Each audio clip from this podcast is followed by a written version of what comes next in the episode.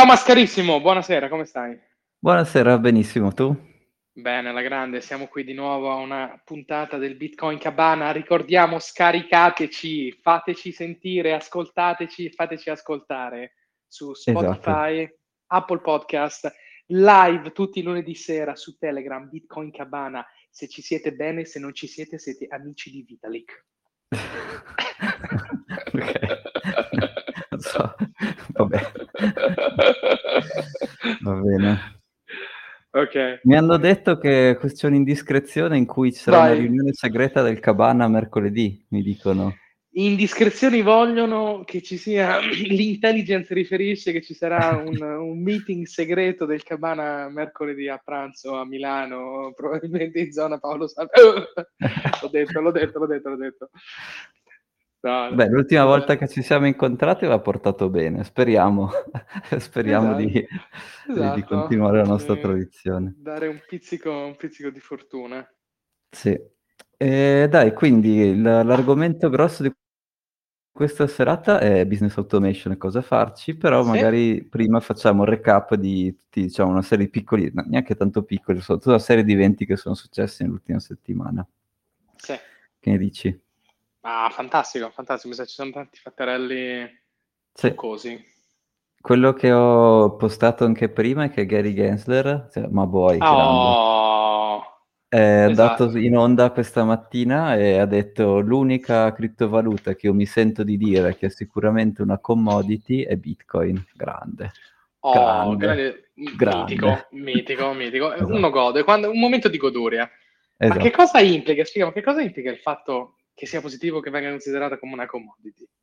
Beh, innanzitutto che non è più, non c'è più il, ri- dire, il, tra virgolette, rischio che sia trattata come una security e quindi ad esempio anche per l'approvazione degli ETF eh, rientra tutto sotto il, uh, il board, il, l'exchange per le commodity, quello di Chicago, come si chiama?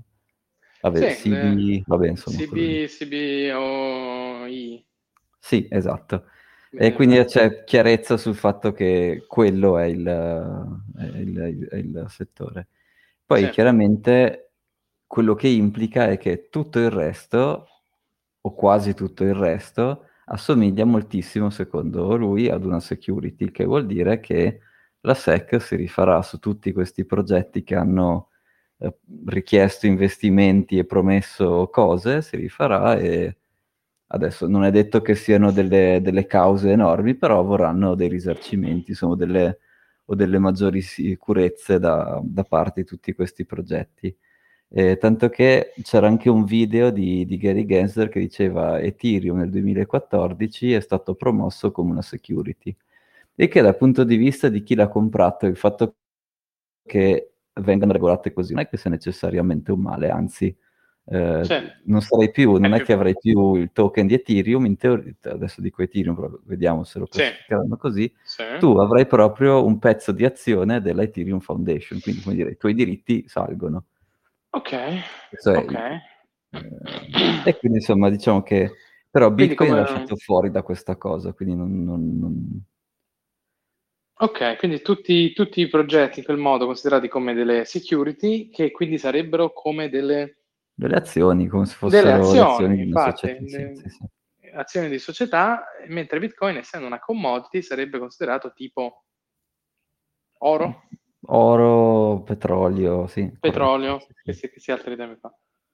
Ok, interessante, quindi un passo in più verso quella direzione là. Sì, sì, sì. Vorrei dire, ma il Bitcoin anticipa da due anni e mezzo questa, questa posizione. Eh? Oh, sì, sì, sì, no, certo. Di, di, diciamolo. Però, Insomma, molto lentamente magari si muovono anche loro. Sì. Poi, di, di news sempre così, tra i vari, facciamo la... Sono, sai, i vari servizi di lending, BlockFi, Nexo, sono uscite un po' eh. di indiscrezioni anche su quelli. Allora, Nexo in realtà non sembra avere, per quelle cose che sono uscite, non sembra avere problemi di, sol- di solvency, cioè di, di okay. non avere, non avere i fondi ha okay. però dei, diciamo, dei grossi problemi di background, cioè gli imprenditori che lo hanno, che hanno creato questa, questo Nexo in realtà sono tre imprenditori bulgari, diciamo, di, de- che fanno delle, delle, business practice un po' discutibili. Quindi, okay.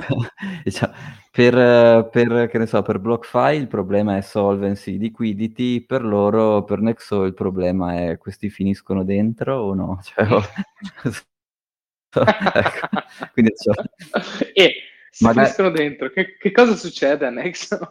Ecco, diciamo che magari in Bulgaria non finiscono dentro perché a quanto pare sono immanicati benissimo, però insomma anche, io mi ricordo BitMEX, eh, il, il, CEO era incorporato a Cayman Island, era residente a Hong Kong, l'hanno preso, l'hanno portato negli Stati Uniti eh, a, far passare, a, a, fargli passare la pena, insomma, quindi il fatto che se loro hanno, se Nexo ha dei clienti degli Stati Uniti, eh, non importa che, vuol dire che la Bulgaria li protegga, boh, sì, appena mettono piede fuori. Ma però no, no, no, non, ci facciamo, non ci nemichiamo anche i bulgari, diciamo, dopo tutte No, le... no, ma...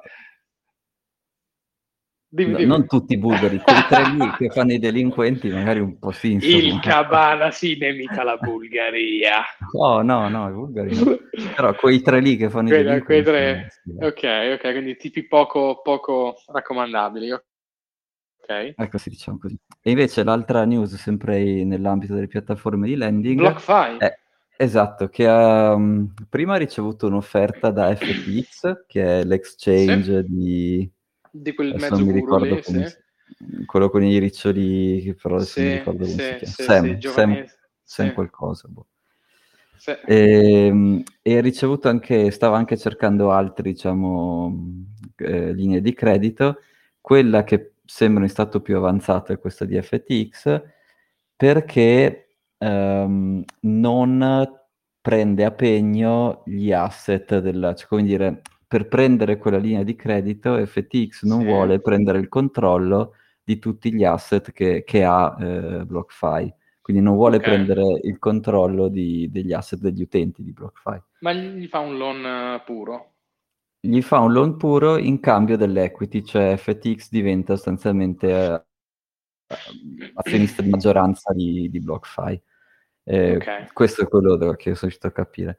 In risposta okay. a questa offerta, Morgan Creek, che è il fondo che aveva fatto, penso uno dei partner, è anche Pompliano, che era uno di quelli che aveva finanziato BlockFi dall'inizio, Grande sta cercando Tony. di fare una, una controproposta, perché chiaramente loro essendo shareholder se viene accettata questa proposta di FTX, loro vengono sostanzialmente la loro equity vale sì, zero. Super FTX diventa, esatto, FTX diventa proprietario, fa un po' quello che vuole. Eh, eh infatti, diciamo, infatti lì se entra qualcuno con un nuovo capitale, diciamo, la, la somma dei capitali degli shareholder precedenti viene diluita, diluted, termine tecnico, e quindi contano meno di un cazzo, eh, meno di nulla, scusate. E... esatto. E poi ovviamente FTX, l'altra cosa interessante è che è difficile, eh, cioè FTX lo fa anche per acquisire utenti, dice, vabbè, i tuoi utenti su BlockFi hai, che no, so, avranno comunque un bel po' di utenti, no? E sì, FTX sì. è un exchange, quindi come dire, loro si, è una specie di mossa per eh, sì, agglomerare altri utenti, quindi come dire, battere quella proposta di FTX la vedo, la vedo difficile, però insomma Pompliano e i suoi soci ci stanno provando, anche se appunto non è che gliela vedo proprio, gliela vedo un po' in salita, diciamo così. Ok, ok, ok, ok. Interessante, Poi... questa molto interessante. Questa, se- seguiamola questa, eh, non ce lo scordiamo, puntiamocelo, voglio, voglio vedere come va a finire. Sì. L'ultima notizia dell'ambito Land è che gli Anonymous hanno fatto un video su Dokwon, quello di Luna, Ah, e che hanno detto? Eh, gli hanno detto, Do Kwon, noi sappiamo che hai fatto delle operazioni illecite e faremo in modo che tutto il mondo saprà di, di cosa hai fatto, che è impossibile riparare ai danni economici che hai, causato, che hai causato ai piccoli investitori, però almeno faremo in modo che tu, insomma, sconterai davanti alla giustizia quello che... Minchia, eh, Anonymous, il flagello di Dio, veramente. Sì. il, il, braccio simpatico il della braccio... CIA, però ok. ah, ok, ah, ok. ecco. ok, perfetto, perfetto. Pensavo eh, dei, sì. Robin Hood, dei Robin Hood moderni animati dei no. cioè, magari qualcuno magari di, sì, però... Di giustizia sociale, globale. Ok, ok, vabbè. I signori ecco. di Anonymous. E queste sono diciamo, le notizie riguardanti al landing.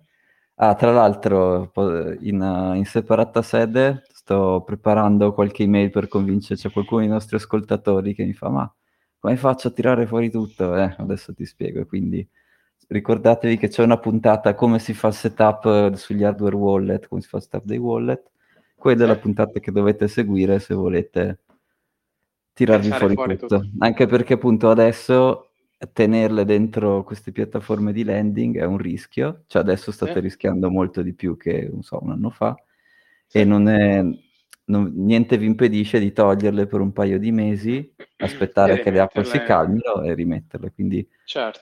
chiaramente poi ognuno fa i suoi calcoli tra sbattimento, rischio, valori, eh, però insomma ecco, nessuno vi obbliga Uh, anzi, provare a prelevare è una cosa che farei in ogni caso, anche magari una cifra piccola per vedere se, se il vostro funziona. servizio di landing preferito è scappato con i soldi o, o, se ce li ha ancora. Eh, però dopodiché, insomma, se, se um, eh, appunto non c'è prendersi questo rischio nei prossimi to, sei mesi di che, che, ne so, che BlockFire riesce a trovare la linea di credito, che Nexo non finisce in prigione, che eh, adesso Voyager mi sembra sia già scoppiata. Eh, insomma, tutte quelle lì, mm, insomma, è un rischio un po' inutile da tenere, ecco, quindi certo. è un'ottima scusa per imparare a fare self-custody. Certo, certo, certo, certo, certo. Ecco. Poi invece ecco. in uh, news più generali ho tre news macro, direi, sì. Aspetta, quindi ricordiamo, scaricatevi l'episodio e fate il tentativo, ma soprattutto scaricate l'episodio e fare scaricare l'episodio dove spieghiamo come si mette tutto in un hardware wallet. Ecco sì. Invece appunto di news macro abbiamo la Russia effettivamente ha fatto il default di, del, del oh. debito, quindi che questo l'avevamo, tra virgolette, l'avevamo discusso un po' di puntate sì. fa, era un, sì. un, è un default molto strano perché la Russia i capitali per pagare, la Russia ha messo i bond e ogni tot tempo deve pagare gli interessi sui investitori. Sì. E la Russia il capitale per fare questo pagamento ce l'avrebbe anche però sì. sia gli Stati Uniti che l'Europa hanno bloccato il pagamento, quindi è come se il creditore dicesse no, i tuoi soldi non li voglio. Quindi è il primo Però fai default. default. Esatto, è il primo default di questo tipo della storia di sempre dei bond. E, sì. e quindi vediamo cosa succede. Che veramente... Esatto, a Uncharted Water, perché non sappiamo che cosa succede. Cioè, nel senso, questi soldi ce l'hanno, ma il creditore dice non li voglio, quindi fai default sì. perché non mi paghi ma sono io che non voglio i tuoi soldi, però... Eh sì. Ok. Oh, Dio, Dio, Dio, Dio. O tempora o mores. Eh, sì. Vediamo un po', ok. Interessantissimo, anche dal punto di vista macro, eh, proprio dal punto di eh, vista eh, esatto, economico. Esatto. Che anche perché ha? poi queste cose, cioè io sto cercando di capire com'è che funzionerà. Cioè, io sono, che ne so, un investitore europeo o americano ho questi bond che mi dovrebbero pagare ma non mi pagano. Cioè adesso 100 milioni non sono tanti, quindi non succede niente, ma non lo so, diciamo che fanno default tutti. Questa cosa può avere dei, degli effetti collaterali. Cosa... Ade- la eh, Russia adesso cosa deve fare? Adesso è obbligata ad alzare, obbligata, so, boh, caldamente eh, spronata ad alzare il tasso di interesse per attirare più investitori esterni perché ovviamente lo dicono, però no, non abbiamo bisogno, però tra virgolette non hanno bisogno. Insomma. Però se non può sottoscrivere bond in dollari perché non li può pagare... Eh, ah, certo, eh, gli, gli venderà la Cina. Eh, esatto, il tasso di interesse quello che è, non li farà, farà dei bond eh, denominati in rubli o va a capire che altro, non lo so, non ho idea. No, il mercato interno dubito proprio. Che poi però diventare... Ah, esatto, es- esatto, no, interessante, è vero, possono scappare fuori due o tre scenari che, boh, da seguire. Eh, anche perché la Cina non ce l'ha questo problema, no? Dice sì, ma io posso parcheggiare i miei soldi, se volessi, quindi la Cina può comprarsi i bond russi, i bond indiani, i bond di quelli che vuole, quindi come dire, Russia, vuoi, vuoi vendere bond e li compro, però devi, devi darmi di più. Non lo so, è una dinamica interessante, vediamo nel brevissimo come dire, entro quest'anno non penso che avrà nessun impatto perché non sono né cifre enormi e di nuovo la Russia non ha necessariamente adesso bisogno di finanziare niente. Anche certo. se, insomma, come sappiamo bene, le guerre, sono, sono, ogni giorno che passa costa, quindi prima o poi quella roba lì va, bisogna farli quadrare i conti. Quindi vediamo, insomma, come, certo. Come... certo. Poi l'altra, secondo me, grandissima notizia, non è ancora confermata, però c'è stato il Vai. G7, o c'è ancora il G7 in questi giorni, e sembra che stiano, diciamo, in maniera più o meno delicata dicendo che eh, questo pledge di, fin- di, finire l'utilizzo dei fossil fuel non, non ha senso, non, non, so da fare. Mm. Quindi ci saranno le centrali a carbone col bollino ESG. Perfetto, proprio, ah, okay. co- co- perfetto, proprio come, inte- come, inteso. Da... Ma scusa, ma tutto questo pippone sulla transizione ecologica e poi? Eh, e poi... carbone alle, viva le centrali a carbone, bruciamo i fossili? Eh sì, perché non ci sono alternative, no? Perché se è vero che continuano a fare brutto muso con la Russia, la Russia a un certo punto dirà vabbè io stacco il gas e quindi beh il gas, boh, eh, però almeno l'elettrico quello col carbone lo puoi fare, carbone ce n'è, si compra anche tra virgolette facilmente, quindi boh e quindi niente, centrali a carbone, che sono quelle che inquinano di più, avranno oh, il bollino oh. ESG avanti. Oh. Ma, perché, ma scusa, riaccendiamo quelle perché sono tipo pronte, quindi basta importare carbone e buttarlo sì, dentro sì, accenderle? Esatto.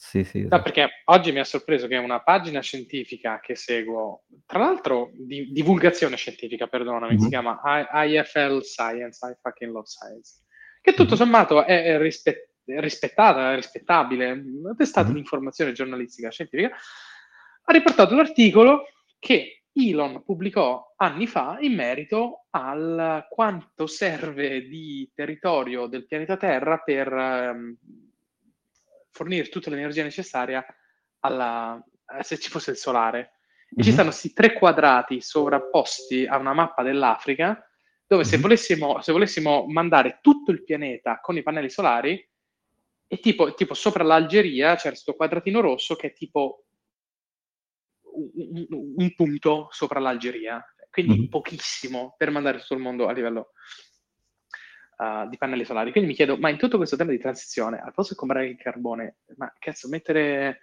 mettere 100 km quadrati di pannelli solari e mandarci tutto, tutto, tutto il mondo? Eh, a... ma non è, come avevamo discorso, come avevamo discusso con, non è Beh, innanzitutto di notte non vanno, no? Quindi tu devi avere le batterie. Però, e a volte quei... passa la nuvola, devi avere... Quei, eh, quei 100 km è... quadrati, mettili dislocati su tutto il pianeta, eh, statisticamente mm. ci metti un, sopra un 40% di volumi, che ne so. Non lo so, vabbè.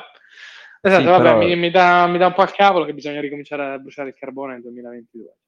Ma è perché queste, queste soluzioni, le soluzioni rinnovabili, a, tranne l'idroelettrico, non possono rispondere né a picchi di domanda, non possono, non possono spe- cioè, mh, mm, non sono, sono molto instabili e per alimentare la rete elettrica tu non le puoi mettere dentro così a caso. Devi per forza avere un buffer di batterie. Tutta quella roba lì non è, come dire, magari i pannelli solari a voi li costruisci anche, ma è il minimo, è proprio è il minore dei problemi per, per usarli su larga scala. E sono d'accordo con te, ma eh, bisognerebbe fare uno studio. Io ora non ho la risposta su questo, però o si crea un buffer di produzione che va a colmare il gap dei picchi, quindi tu ti servirebbero 100 km quadrati di pannelli, ne metti 150 km quadrati di pannelli, perché quel 50% in più ti va a coprire i picchi. O, se questo fosse troppo costoso, il costo del buffer lo fai in batterie, se fosse no, sicuramente, cioè, sicuramente, quello è l'obiettivo, no? Prima o poi a forza di... anche perché se fai tante, come in ingegneria, se tu sommi tanti sì. rumori diversi, può essere che trovi, che trovi, qualche tipo di segnale. Quindi tu sì. sommi la produzione casuale del sole, la produzione casuale del vento, la produzione magari un po' meno casuale, si spera, di, di hydro, e magari tu riesci anche a ottenere una griglia che è stabile, però cioè non è una cosa che si fa in sei mesi, ci vuole, ci vuole un sacco di tempo. Quindi tu dici in sei eh, mesi la cosa più veloce, arriva, arriva una nave carico di, di carbone, boom, lo metti nella centrale che è già carbone, fai vaffanculo il gas russo e riparti così. Esattamente. Ok, ok, ok. Boh, vabbè.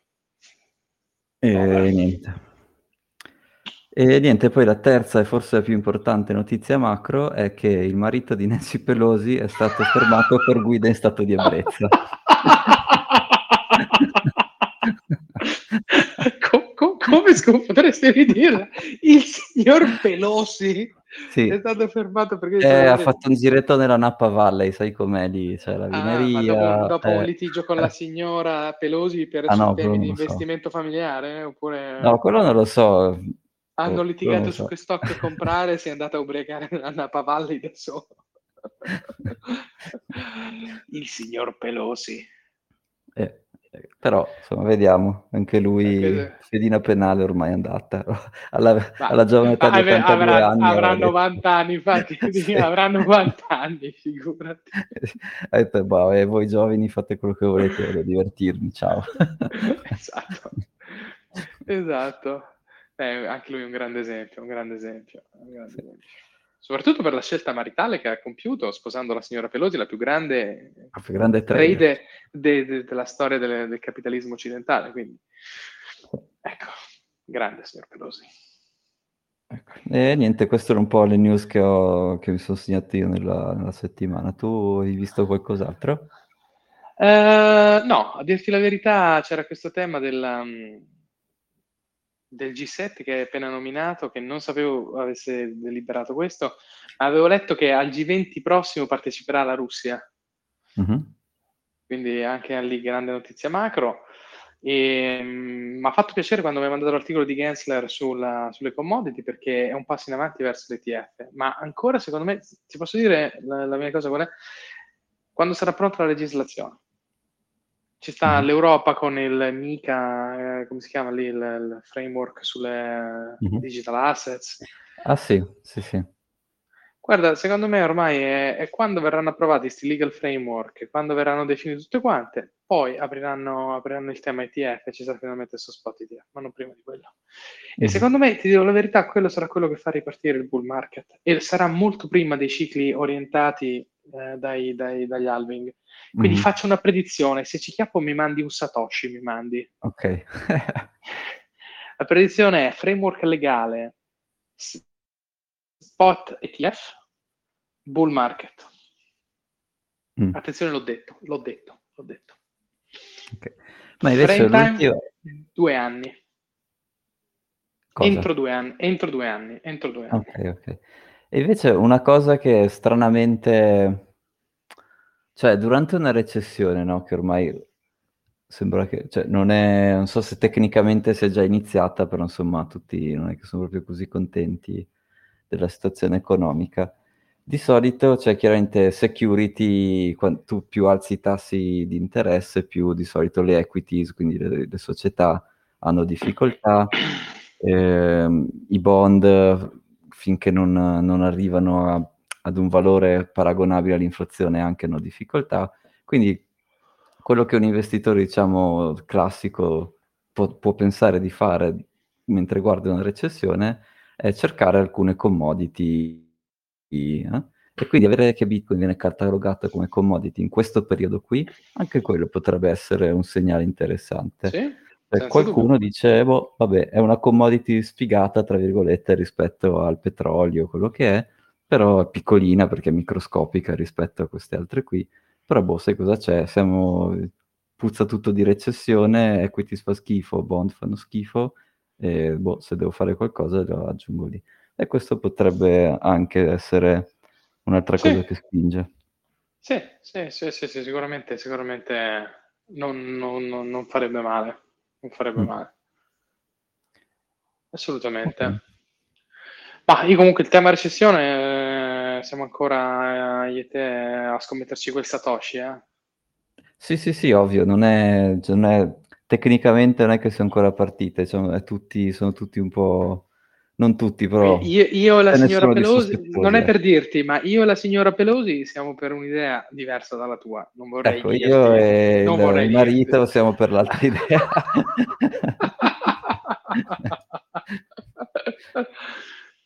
Quindi vediamo, vediamo, vediamo, vediamo, vediamo. vediamo. Ma invitiamoli a cena, facciamo una cena del Cabani, parliamo di queste robe a cena come, come la gente per bene, no? non facciamo eh, queste illazioni via etere. Bene, bene, bene. Allora, se, abbiamo altre notizie? No, io di questa settimana non mi ero segnato altro, sono quelle che mi hanno diciamo, catturato più l'attenzione. Sì. C'è stato qualche hack di Ethereum. Ah, sì, no, aspetta, scusa, ne ho, ne, più, cioè... ne ho, una io. Mm. Una io. Filippo mi ha segnalato che la blockchain di Solana non ha funzionato questa settimana. Ah, vabbè. Ora non so, Fi- Filippo, Filippo, eh, eh, Filippo, ci vuoi raccontare, Filippo, ci vuoi raccontare quello che ti è successo? Non so se stai attivamente ascoltando o se sei solo connesso. Filippo? Vabbè, insomma, parlavo con Filippo che aveva provato, mi diceva, a trasferire uh-huh. qualcosa sulla blockchain di Solana e non è andata proprio in porto, cioè è partita ma non è mai uh-huh. arrivata. E quindi la povera Solana si è dimostrata di nuovo la, la sola che è e, e quindi niente, non ha funzionato. abbiamo avuto un caso live di malfunzionamento della blockchain di Solana. Mm. Ecco, e poi invece su Ethereum è stato bucato uno di quei bridge, quelli che fanno le risorse wrappate. Adesso purtroppo anche, un, anche un po' smesso di leggere, sono un po' tutti uguali. Quindi sono quelle cose dove tu gli dai den- gli frizzi dentro i tuoi Ether e poi sì. loro creano una specie di sidechain, una specie di layer 2 dove tu puoi fare delle, delle cose, insomma. E è stato bucato e quindi sono portati fuori tutti gli Ether e tutti questi ah. che c'erano il token, per, il token per redimere gli Ether che avevano congelato non valgono sì, più sono... niente. Adesso non mi ricordo il nome, si chiama Bridge qualcosa, però vabbè, insomma, ormai ce n'è una, una, alla settimana di, di, questi problemi qua c'è, quindi ormai diciamo li diamo un po' per scontati. Sì, che poi sai, secondo me cor- comunque c'è un'ignoranza dilagante su tutto il tema blockchain, cripto, eh? perché ancora oggi mm. mi arrivano degli articoli da degli amici che sono di un populismo becero di chi non sa mm. di quello che parla perché quello che hai appena detto dovrebbe corroborare il tema della, della, della validità della blockchain di Bitcoin. E invece vengono fatti grossi calderoni dove quando succedono merdoni di questo genere, no? che, che, vengono cosate, che dimostrano, secondo loro dimostrano, sai, un po' ragionamento da boomers, dimostrano che tutto mm. è schifo, che non funziona niente, e, e, ci sono ancora, questa è la cosa, capito? Cioè non basta l'informazione, la divulgazione scientifica che facciamo al Cabana, non è sufficiente eh, ancora No, ah. certo, però sai com'è? Quando il prezzo è alto sono tutti, eh no, è un Ponzi, è un Ponzi, e poi quando crasha dicono, eh, vedi che ho ragione. Però io questa cosa l'ho già vista. Cioè... Ah, noi l'abbiamo, l'abbiamo vista. Oh, sì, va bene, avete ragione. Che... Sì, infatti. Però Quindi... c'è quelli che si affacciano tardi a questo mondo che sono lì a fare quelle fasi di fomento che abbiamo visto ad ogni santo ciclo e non ne posso più. Allora, quando vedo queste cose, io, io, mando, io mando il white paper. Io dico, parti da lì, leggi, leggi, leggi parti lì.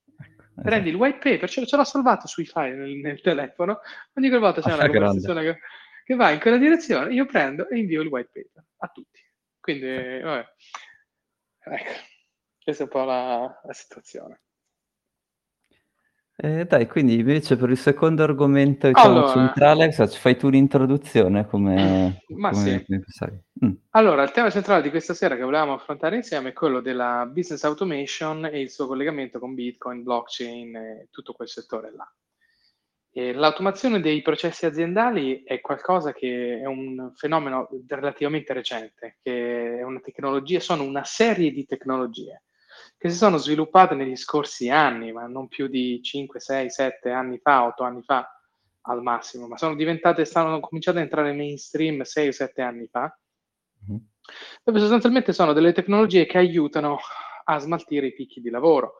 Sono tecnologie che vanno ad automatizzare dei processi meccanici, noiosi, ripetitivi, stabili, che chi ha lavorato in azienda sa che eh, le aziende sono piene di questi, di questi, processi e sono molto spesso, sono quasi sempre questi processi che non permettono di stare in paro con il lavoro, mm. perché ci sono queste cose classiche dove ci sono pratiche da fare a mano lunghissime uh, o cose da fare a mano ripetitive, mettere dati su Excel, spostare da Excel a, a, a SAP, a gestionali, mm. da una parte all'altra, che vengono fatte letteralmente a mano questo crea un problema perché il lavoro non viene smaltito correttamente. Se il lavoro non viene smaltito correttamente non si ha mai contezza di quello che succede nell'azienda. Immagina mm. la fatturazione. Un'azienda mm. che riceve decine di migliaia di fatture all'anno, queste fatture vengono a mano scritte, ci sono de- delle persone che a mano le devono scrivere sempre e sono sempre indietro perché non riescono mai, la giornata ha otto ore lavorative, poi la gente va via, in quelle otto ore non riescono mai a stare appresso alla, alla, alla, ai volumi che affrontano e quindi si è sempre in ritardo con la registrazione delle fatture, il che si è in ritardo con la contabilità, il che vuol dire che si è in ritardo con il decision making eh, da fare, perché tu non sai se sei in attivo, non sai se sei in passivo, non sai, non sai, non sai il tuo business come sta andando, per farti un esempio scemo. Eh. E quindi queste tecnologie che automatizzano determinati processi vanno a fare in automatico quello che è fatto in maniera ripetitiva e meccanica eh, a mano oggi. Mm-hmm c'è uno spettro di tecnologie che va in quella direzione, delle tecnologie che sono più mirate sul compito, su un compito ripetitivo, delle tecnologie che servono ad estrarre dati da documenti, delle tecnologie che automatizzano un processo dalla A alla Z, quindi tutto un flusso. Ci sono delle tecnologie che vanno a fare una cosa che si chiama process mining, cioè che è leggere i dati, le impronte digitali, i log dei vari sistemi per capire dove ci sono dei colli di bottiglia e o dei delle possibilità di migliorare un flusso di lavoro. Mm-hmm. Uh, c'è l- l- l'intelligenza artificiale, ci sono i chatbot di ultima generazione che con le tecnologie di linguaggio uh, naturale sono praticamente quasi indistinguibili da un essere umano che si interfaccia con te, sai, per i, per i contact questi, center. Per... Ma questi devo ancora incontrarli. Ogni volta che vedo un chatbot chiudo perché non, cioè, non ho voglia di debuggare la roba degli altri. Però. Hai, ra- hai, hai, ragione, hai ragione. Purtroppo i chatbot sono nati con una tecnologia imperfetta che però è stata perfezionata e alcuni sono... Cioè, io ho visto all'azione delle, de, delle performance e dico, porca miseria, ma hanno fatto un salto, un quantum leap nella, nella, uh-huh. nella loro cosa. Però sì, hai ragione, cioè, storicamente i bot fanno cagare, hanno fatto cagare e uh-huh. invece diciamo, si sono evoluti moltissimo, moltissimo, moltissimo. Quindi diciamo, l'azienda, quando si parla di digitalizzazione in Italia, no? di digitalizzazione, uh-huh. che cavolo è la digitalizzazione? La digitalizzazione è anche le tecnologie di automazione dei processi aziendali, uh-huh. dove tanti processi possono essere automatizzati per aiutare nella produttività di un'azienda, uh-huh. che riesce finalmente a stare in conto con i propri, eh, con i propri processi, che riesce a essere veloce, efficace, quindi ad avere una risposta molto, molto veloce e quindi ne beneficia sotto tantissimi aspetti. Uh-huh. E, ehm, questo in sintesi quello che fa l'automazione intelligente. E è un settore in fortissima espansione, fortissima, mm-hmm. perché appunto tutti, tutte le aziende hanno dei processi ripetitivi, meccanici che possono essere automatizzati e con dei benefici enormi. Sì, sì, una, cosa che, sì una cosa che mi piace tantissimo è che questo è è il tipico esempio di tecnologia deflazionaria, no? Cioè a parità di risorse tu ottieni lo stesso output addirittura più out. Quindi è proprio una di quelle cose, è, il, è quello che dovrebbe fare la tecnologia, essere deflazionaria. Assolutamente. Me, la sposo al 100%. Assolutamente. E poi la qualità del lavoro, perché delle persone che prima magari dovevano fare dei compiti ripetitivi, perché, perché poi ti abbruttisci, no? Diventi, diventi un, tu un robot, diventi. Cioè se tu passi 42 anni di vita lavorativa a fare copia e incolla, tra due file Excel o tra un file Excel e una piattaforma elettronica. Ma veramente le, gli esseri umani sono nati per fare questa roba? Questa roba facciamola fare alla tecnologia, ai software e gli umani possono avere un compito molto più di valore aggiunto, migliorare il prodotto, migliorare il marketing, migliorare il flusso del processo, diventare dei padroni di un processo piuttosto che gli schiavi dello stesso. Se tu prima sei schiavo perché devi copiare e incollare dati tutto il giorno per 42 anni, non hai in modo di pensare a come migliorare quel processo, quel flusso. Invece trasformi, fai in modo, levi il robot dall'essere umano e fai sì che l'essere umano faccia l'essere umano, migliori mm. le performance, migliori le prestazioni, migliori le qualità del servizio. Perché il problema è sempre quello, troppa roba da fare e si, si annaspa in quel modo. Che forse è un po' il ragionamento come quando, non, ti, non lo so, negli anni Ottanta sono scappati fuori i fogli di calcolo. Ora, noi, né io né te lavoravamo negli anni Ottanta, però io mm. mi chiedo, ma fino agli anni Ottanta, quando non esistevano i fogli di calcolo elettronici, ma come diamine li facevano i calcoli questi? Penna, matita, fogli di carta, e c'era gente che, che, che, che fa- eh, faceva... Ecco, una cosa... Una delle società, adesso io non la seguo, però sono una delle società più grosse in Trentino ormai. Cioè, sì? Forse ci ha, lavorato, lavorato per un po' mia sorella. Erano sì. nati proprio negli anni Ottanta perché questo, il loro fondatore si era comprato uno dei primi PC e elaborava i, eh, mi sembra, le buste paga, mi sembra, e auto- aveva automatizzato, riusciva a fare da solo il lavoro di quelle che una volta erano 100 persone e quindi da lì aveva creato questo, questo mini impero, sono 300 virgolette. Certo. E, ehm, ecco, una cosa che mi aveva colpito è che poi in realtà fatto questo primo, come dire, passare da 0 a 80 l'ha, l'ha fatto praticamente da solo in... cioè, come dire, questo, questo, il primo leap l'ha fatto subito.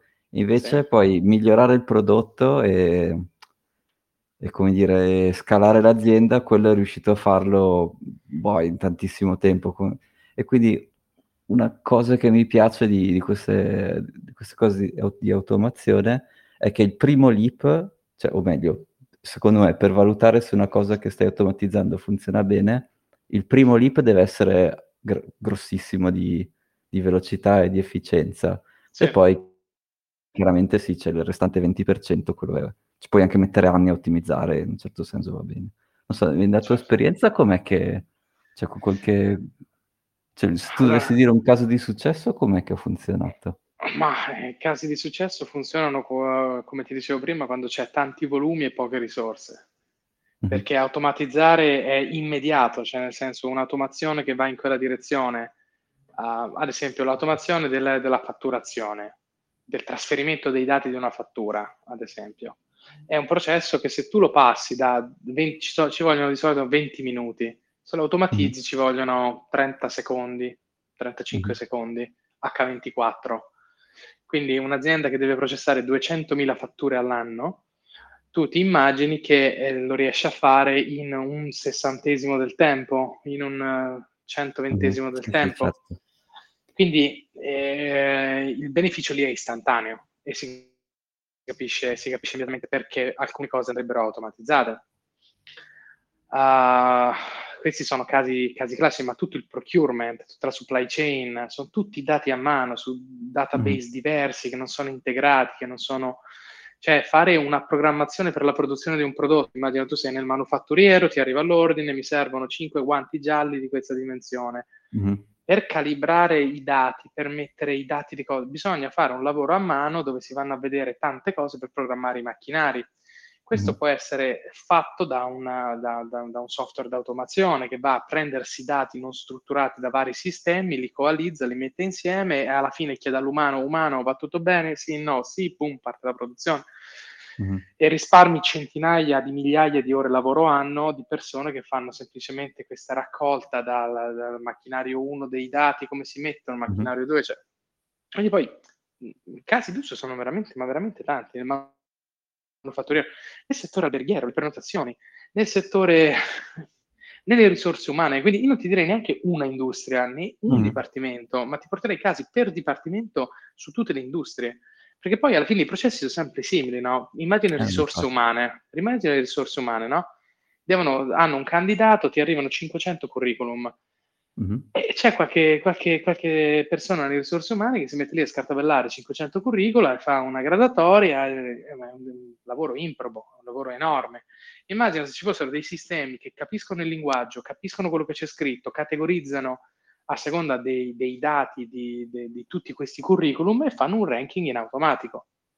Mm-hmm. Questo fa, in, in, in, pochissimo tempo, in, in, minuti piuttosto che in giorni.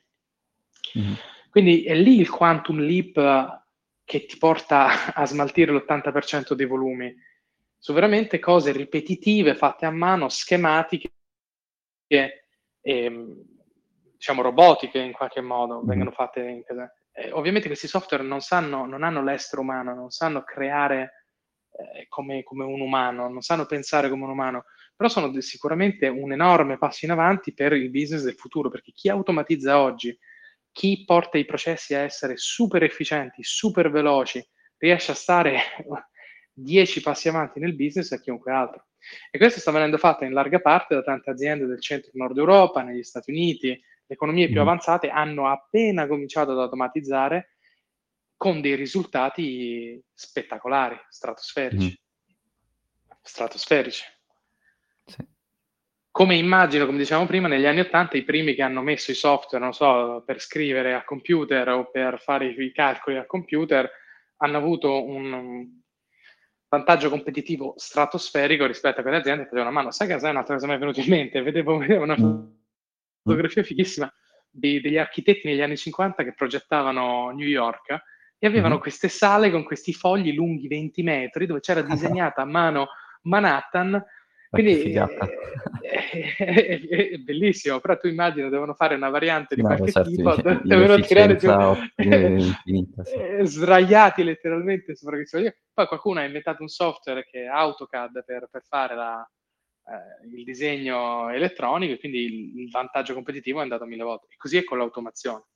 Con l'automazione il, produttività, efficienza, qualità, zero errori, H24, qualità del servizio che aumenta, zero errori interni, produzione istantanea, controllo del business, eh, sono tutte cose che creano un vantaggio competitivo immediato e se ne stanno accorgendo eh. tutti.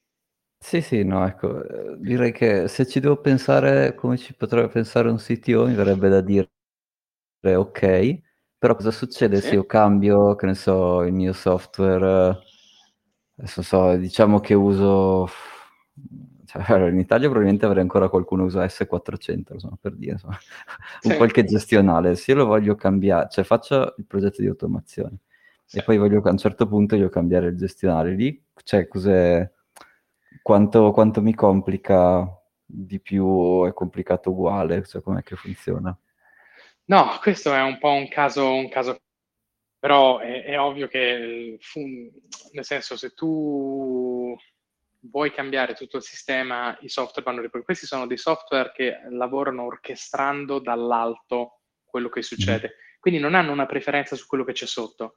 Tu sotto puoi avere un foglio Excel, o puoi avere SAP, puoi avere il più evoluto dei CRM, allora non gliene importa niente, mm-hmm. perché lo orchestrano dall'alto. Quindi ovviamente se tu vai a cambiare il software, quella parte va riprogrammata, però ovviamente le società di automazione intelligente come quella che rappresento eh, hanno dei sistemi di gestione di, scusa, di managed services per i clienti, quindi di supporto per i clienti, quindi vanno a riprogrammare quella parte e sono cose molto facili da aggiustare. Molto mm-hmm. facili perché sai anche l'aggiornamento, no? ti cambia un'icona, ti cambia una schermata, una cosa, queste sono cose fatte molto velocemente che si possono aggiustare. E mm-hmm. se invece c'è tutto un software da, sottostante da cambiare, si può riprogrammare, ma non rappresenta di solito no, no, un grande ostacolo. Poi, sai, le società tendono ad essere molto stabili, nel senso, una volta che comprano un CRM, stanno con quello. Compri Oracle, stai con Oracle, stai, compri SAP, stai con SAP. Eh, sì, è un po' raro. Di solito è esatto, il grosso passo è quando lo compri, perché ce n'è tante mm-hmm. che si mhm. stanno ancora facendo a, a comprare adesso SAP noi abbiamo tante dis- discussioni su eh, team di aziende molto interessati che vorrebbero fare il progetto, però dice, eh, stiamo implementando ora SAP, quindi aspettiamo che abbiamo implementato SAP e poi faremo, che, è un approccio fondamentalmente di buon senso mm-hmm. uh, a questo tema. Sai che qualche giorno fa, forse sì. una settimana fa, incont- su LinkedIn mi aveva So, ci siamo collegati con uh, un ragazzo di Bergamo che faceva, sì. penso, il consulente per SAP sì. e adesso questa società che si chiama Bitcoin People che sì. sostanzialmente aiuta boh, le società Brescia, Bergamo, penso quell'area geografica lì, a collegare i loro sistemi, i loro gestionali con un nodo Bitcoin per boh, provare a ricevere qualche pagamento. Non so quanto sia grande il business, non ho idea, però so, immagino che qual- qualche caso di successo l'abbia avuto. E quindi, mm. Cioè, la mia prossima domanda sarebbe, ma e quindi tutto questo sistema di automazione, cioè, se tu... ok, Bitcoin è un esempio, però se ad esempio io ho Strike, uh, Stripe, scusa, per ricevere sì. i pagamenti, quindi anche lì lui, cioè, come dire, che, ri- che differenza c'è per gestire le i pagamenti ricevuti via Stripe o i pagamenti ricevuti via Bitcoin? Cioè, c- c- che cosa vedi di diverso? Non c'è niente di diverso? Come funzionerebbe? E dipende che cosa si vuole automatizzare. Tu che cosa pensi che... Nel senso, io allora, qui vedo se... una data migration, cioè qui per far, far, passare i dati su un nodo Lightning dal CRM per ottenere, diciamo, un profitto, cioè chi li sposta fisicamente i dati su una blockchain, su una, su una sidechain, su No, no, diciamo, io, eh, scusa, ho detto Strike, ma volevo dire Stripe, quello del classico metodo, sistema di pagamento per accettare pagamenti in carta di credito, no? quello sì. che usano il 90% dei, dei, degli e-commerce. Quindi facciamo finta, io ho un e-commerce, sì. adesso eh, Stripe che mi accetta i pagamenti e poi a fine mese, ad esempio, dal conto di Stripe ho bonifico verso il mio conto e ad esempio sì. voglio vedere so, chi mi ha pagato, chi non mi ha pagato e quindi ho un minimo di processo noioso per confrontare l'estratto conto della mia banca con i pag- quello che mi dice Stripe. La riconciliazione, ass- assolutamente, questa è una cosa fattibilissima, eh, dove i bot possono uh, prendere dalla tua email eh, lo statino della banca, lo analizzano, lo estraggono, prendono, si collegano a Stripe, prendono, fanno esattamente quello che farebbe un umano in questo senso, solo che lo mm-hmm. fanno molto più velocemente e vanno su Stripe, vedono, vedono il, si fa la riconciliazione tra i pagamenti e tra il versato e semmai vengono eh, portati a galla ed evidenziati e lì puoi scegliere tu. Cosa vuoi che succeda se c'è qualcosa che è evidenziato? Vuoi che ti mandi un'email, vuoi che si crei un database con un file Excel dove ci siano, e poi eh, ci si può sbizzarrire su quello che gli si può far fare. Però diciamo, mm. questi che sono tutte task automatizzate, assolutamente, uh, possono, possono... E succede spesso che ti devi interfacciare con questi sistemi di pagamento, tipo Stripe è un esempio, ma PayPal sarebbe un altro esempio e così via. Sì, sì, sì, sì molto, molto mm. comune molto comune e nessuno di essi rappresenta un ostacolo tecnico. Mm-hmm. Perché i bot vengono programmati per loggarsi, hanno le credenziali, si loggano, entrano, estraggono quello che devono estrarre, comparano, fanno, fanno dei risultati, fanno, fanno tut- sono tutte cose meccaniche, quindi tutto quello che poi è analitico. Mm-hmm. Avre- I bot avrebbero un problema se tu gli dicessi crea una canzone. mm-hmm. Sì, ok. Lì avrebbero dei problemi. Però in tutto, in tutto il resto, no, sono, sono, un po' il bread and butter, cioè logarsi anche nel sito della banca, oppure capire uno statino, aggiornare un database, um, verificare codici fornitori o sugli ordini di acquisto verificare eh, codici fornitori, limiti da contratto, acquisti precedenti. Sono tutti calcoli e verifiche che sono largamente, largamente automatizzabili. Mm-hmm. E quindi, quindi connettersi a un nodo Bitcoin per vedere, uh, o magari nodo Bitcoin direttamente no, perché non ha il concetto di invoice, per esempio BTC Pay Server che è eh, diciamo un, una specie di servizio che ha il concetto di ti faccio lo scontrino, aspetto il tuo pagamento, quindi è cioè un po' più simile a un payment processor. Quello non vi è ancora capitato che nessuno ve lo chieda, come non, come integrazione? No, ma ass- dal punto di vista nostro è assolutamente identica concettualmente.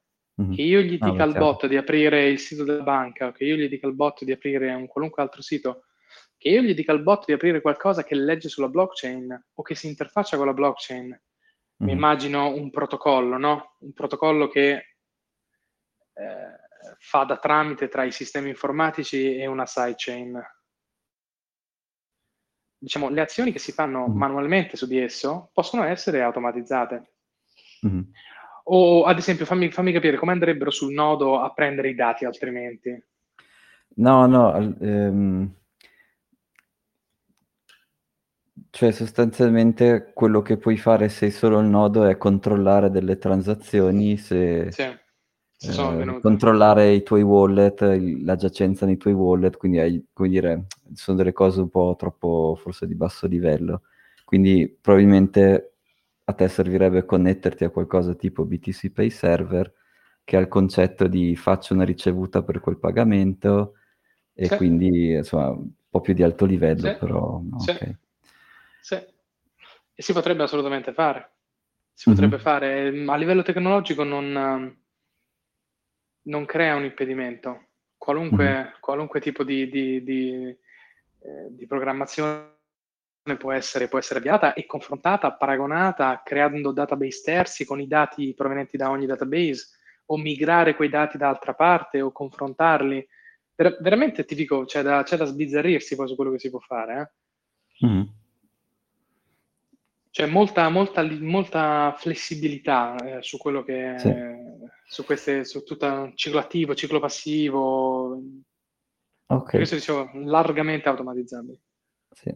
E senti, un'altra cosa che mi è venuta in mente, eh, sì? quindi vabbè, questa dei pagamenti, no, è abbastanza chiaro, alla fine è una specie che tu ti connetti a Stripe o ti connetti a BTC Pay Server, alla fine chiaramente è più o meno uguale.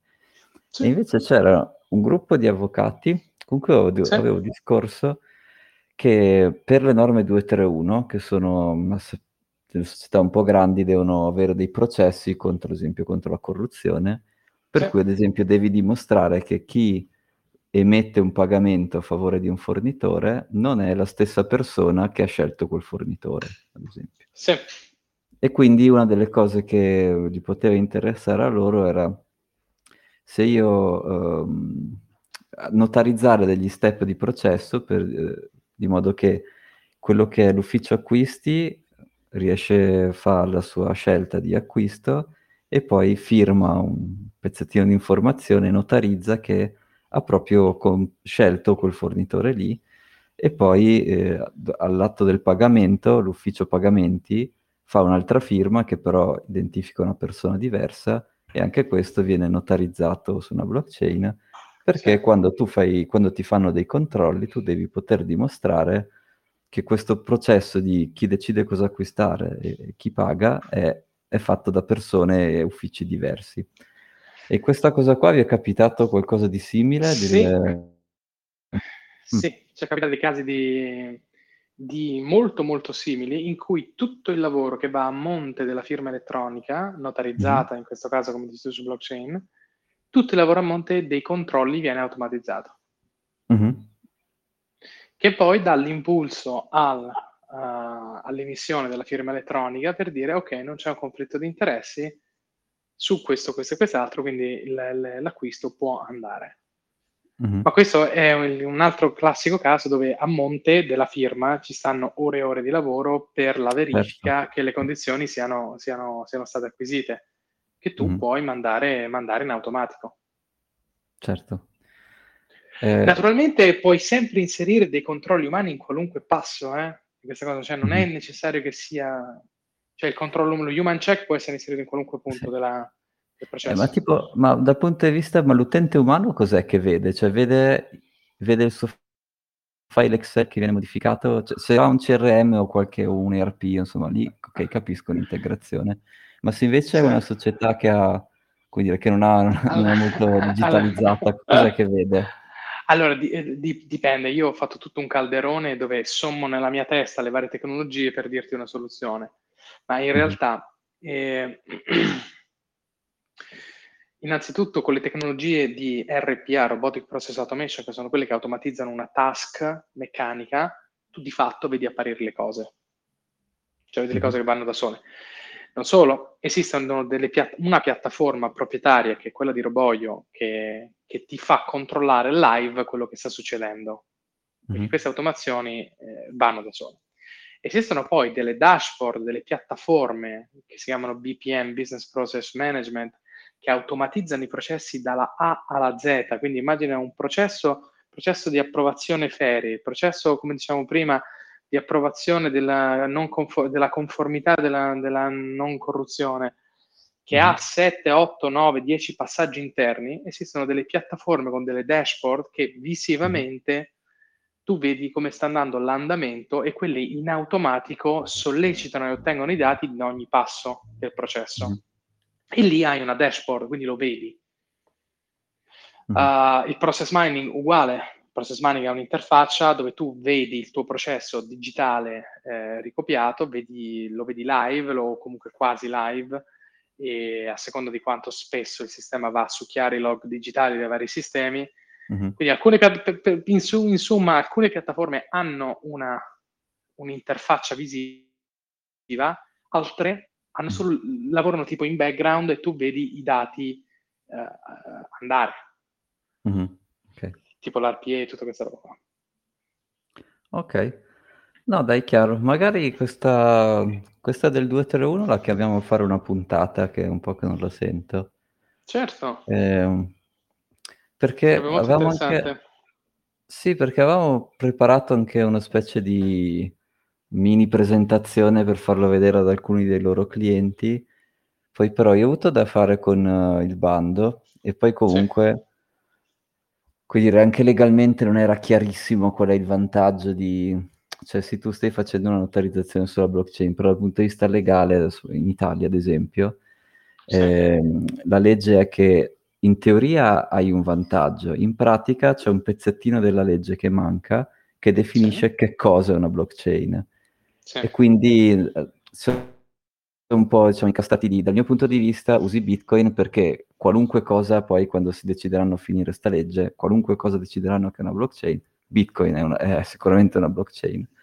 Certo. E quindi eh, andrà bene. L'altro approccio è comp- diametralmente opposto, usi il tuo database e lo chiami blockchain perché, come dire, tanto eh, finché non esce effettivamente la legge, boh, tu puoi dire che quella roba lì secondo te è una blockchain. E quindi certo. questa cosa qua non, non, è che mm, era anche un po' difficile da spiegare. Però boh, magari se la sentiamo mettiamo anche insieme il fatto che adesso si possono automatizzare tanti di questi processi. Poi lei sicuramente avrà anche un'idea un po' migliore di che cosa, perché adesso 231 non è un ambito cioè non è una, un ambito che conosco molto bene, quindi... però mi diceva che devono fare un sacco di controlli, raccogliere un sacco di carte, tipo sì. quando pagano una fattura devono essere sicuri di aver ricevuto tutti, tutto quello che dovevano ricevere, sono tanti tot di controlli da fare, o chi lo sa, magari c'è esatto. qualcosa interessante. Mm. Ma sì, ma anche perché poi se manca qualcosa il sistema può in automatico generare delle richieste per ottenerlo. Cioè, letteralmente il mm. bot può entrare su Outlook, scrive un'email, caro, mm. caro Thomas, mi manca questo file, me lo mandi? E quando tu lo mandi, quello monitora l'email. No. sempre, sempre. quello lo monitora, capisce che è arrivato il dato, che, che concettualmente è lo stesso tema de, per, eh, a livello concettuale ottenere dati, verificare, comparare e dire che qualcosa va bene è applicabile a uno spettro enorme di cose. Che mm-hmm. però è, questo, è per questo il bello di, questa tecnologia, di queste tecnologie. Che quindi in uno dei casi era ad esempio l'emissione di, l'emissione di, un, di un, loan, cioè eh, il, il, mutuo, il mutuo anche lì ha mille verifiche da fare. Oh, certo. Quindi tu puoi, tu puoi sostanzialmente automatizzare tutto quello che è a monte l'erogazione di un mutuo, mm-hmm. fino poi ad arrivare veramente al pacchetto finale fatto, dice ok, questa persona è, ha diritto al mutuo, questi sono i documenti, queste sono le cose, bla bla bla. bla. Queste sono le piattaforme BPM che ad esempio fanno questo. Dalla A alla Z tu dici io ho bisogno di fare questo qua, Thomas Rossi può avere il mutuo? Sì, no. Mm-hmm. E ti dà la risposta infine. No, chiaro, sì, poi tutta la parte dei pagamenti, vabbè, lì eh, diventa ancora eh, più lì però, fare, ma è lì, lì, lì, c'è veramente da, da, sbizzarrirsi. Lì è molto più una tecnologia, secondo me, di RPA, quindi di, di, di task automatizzate con una comprensione del testo, perché tante volte mm. i pagamenti devi capire le fatture, devi estrarne i dati, e anche lì le tecnologie non sono fisse, capiscono bene, sono dinamiche, cioè se il totale non è più in basso a sinistra, ma in alto a destra, eccetera, eccetera, eccetera, questi tecnologie capiscono il significato delle parole, non sono meccaniche che se scambia al posto del scritto totale si perdono. È veramente intelligente come sistema che va a, a, a creare questi vari layer. E poi i layer sono sovrapponibili. Tu puoi fare un RPA con un document understanding, con un layer di intelligenza artificiale e fai uno stack di te- tecnologie che risolve un problema, no? Mm-hmm. Poi questo problema lo puoi inserire in un ombrello più grande, ad esempio nel flusso di un processo. Mm-hmm. Quindi sono in realtà veramente sovrapponibili stile, stile, stile Lego, dove eh, si potenziano l'una con l'altra eh, per risolvere problemi più complessi. Certo. Se il copiare e incollare i dati da una piattaforma a un'altra è abbastanza facile, intuitivo, eh, l'ottenimento delle autorizzazioni per un mutuo è molto più complesso o anche per eh, conflitto di interessi sulla corruzione. Cioè, cioè, sì, sì. Ecco, mi viene in mente una cosa su cui mi avevano chiesto di darci un'occhiata un po' di, ormai, non so, quasi due anni fa. Era sì. un sistema di scam fatto via email, dove sostanzialmente c'era l'ufficio, eh, l'ufficio acquisti e l'ufficio di, dei pagamenti di questa società, diciamo, sud-est asiatico, sì. eh, erano stati in un certo senso infiltrati, social engineering, quindi non c'era sì. niente di hacking, non c'era alla fine, non c'era più niente. Semplicemente sì. hanno iniziato a scrivere, immaginati che io sono il, il fornitore e ti sto scrivendo da t.rossi.eonpass.com e il giorno dopo ti arriva un'email da trossi at eonpass.co. Ah. Mm, una roba mm, che ti può ingannare e hanno iniziato a rispondere a queste email sbagliate. E quindi, come dire, il, i, i, i, truffatori si sono, come dire, hanno uh, fatto un hijacking di queste comunicazioni e hanno convinto l'ufficio dei pagamenti a cambiare l'IBAN di destinazione. Quindi invece che far pagare no. quella fattura che era sbagliata milioni sull'Iban 1, li hanno convinti Mamma che l'Iban giusto era l'Iban 2. E questa eh, vabbè, cosa però... qua... Se... E vabbè, e questo, vabbè, ma, ma, queste robe qua eh, succedono tutte, vabbè, diciamo, più, più, la tua finanza è creativa, più queste cose succedono, meno è creativa, meno succede. Quindi sarebbe anche sì. figo fare uno studio per capire quanto questo social engineering è reso più difficile o più facile, questo non so, sarebbe da studiare, se tu usi questo tipo di bot che ti fanno l'automazione. Eh, sarebbe interessante, secondo me è uno studio interessante. Eh, sarebbe molto interessante perché il bot non lo puoi fregare. Perché eh, il bot esatto. è, alg- è, algoritmicamente meglio, programmato per... Non lo puoi fregare sì. come fregheresti un umano. Un umano, è vero. Stai alzando fre- di molto la sbarretta per, per barare. è vero. È vero, cioè il bot dovrebbe riconoscere un indirizzo che non è programmato per essere riconosciuto, che gli dà degli ordini eppure il bot dovrebbe essere autorizzato a fare quel tipo di cambiamento che magari non lo è. Il bot può darsi che sia ingegnerizzato solo per fare un'altra sì. task. Interessantissimo, sì, sì, sì aumenterebbe tantissimo caso, la sicurezza, certo. nel caso di questo attacco lo, lo, avresti prevenuto completamente perché non rispondeva all'indirizzo non sconosciuto. Ad no? esempio, ad esempio. Eh, esatto. Quindi questo, questo, attacco qui era completamente mitigato, però so, oh. sarebbe interessante capire che, che, impatti ha questa cosa, no? Certo.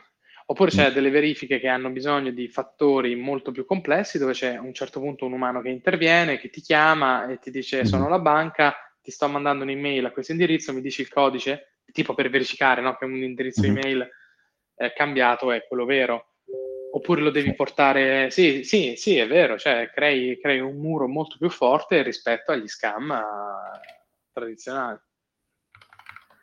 Sì, poi cioè, vabbè, chiaramente più architettura IT usi, più la tua superficie di attacco si amplia, però quello se vuoi oggigiorno è inevitabile, cioè non è che puoi, cioè non puoi tornare a pen and paper perché hai paura degli attacchi russi, quello No, è, infatti, un, è un argomento che ho sentito qualche volta, ma non, non è che stia molto in cielo. No, non, cioè, è, non, è, non è né in cielo né in terra, assolutamente. Non è in cielo né in terra.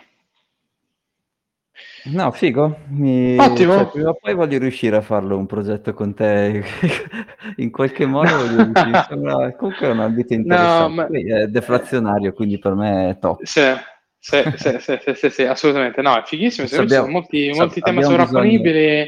Perché poi tutto quello che tu notarizzi su una blockchain, cioè quelle informazioni o estrarre quelle informazioni, secondo me agisce un po' nella direzione che può essere, diciamo, aiutato o coadiuvato da un'automazione. Sì. Che comunque abbiamo bisogno di roba deflazionaria, perché se lasciamo fare ai nostri cari banchieri qui, boh, non so come... No, ma... quindi abbiamo bisogno di un po' di, di deflation. Da, assolutamente, assolutamente, assolutamente. Sempre comodo. Partendo da Bitcoin, che ci insegna. Sì. Eh, ma però sai, ridurre, fare gli stessi output con meno risorse, secondo me quello è tanta, tanta deflation no, da ma... fare, dice ne, se ci pensi globalmente, ma... a parte le... Cioè, dice ah, Tom, roba da migliorare. Eh, Tom, eh, di nuovo, apriamo il primo libro di macroeconomia. Mm ti, ti, insegnano che l'unica cosa, ti insegnano che tutte le politiche mh, economiche si annullano sul lungo periodo, mm-hmm. perché vengono...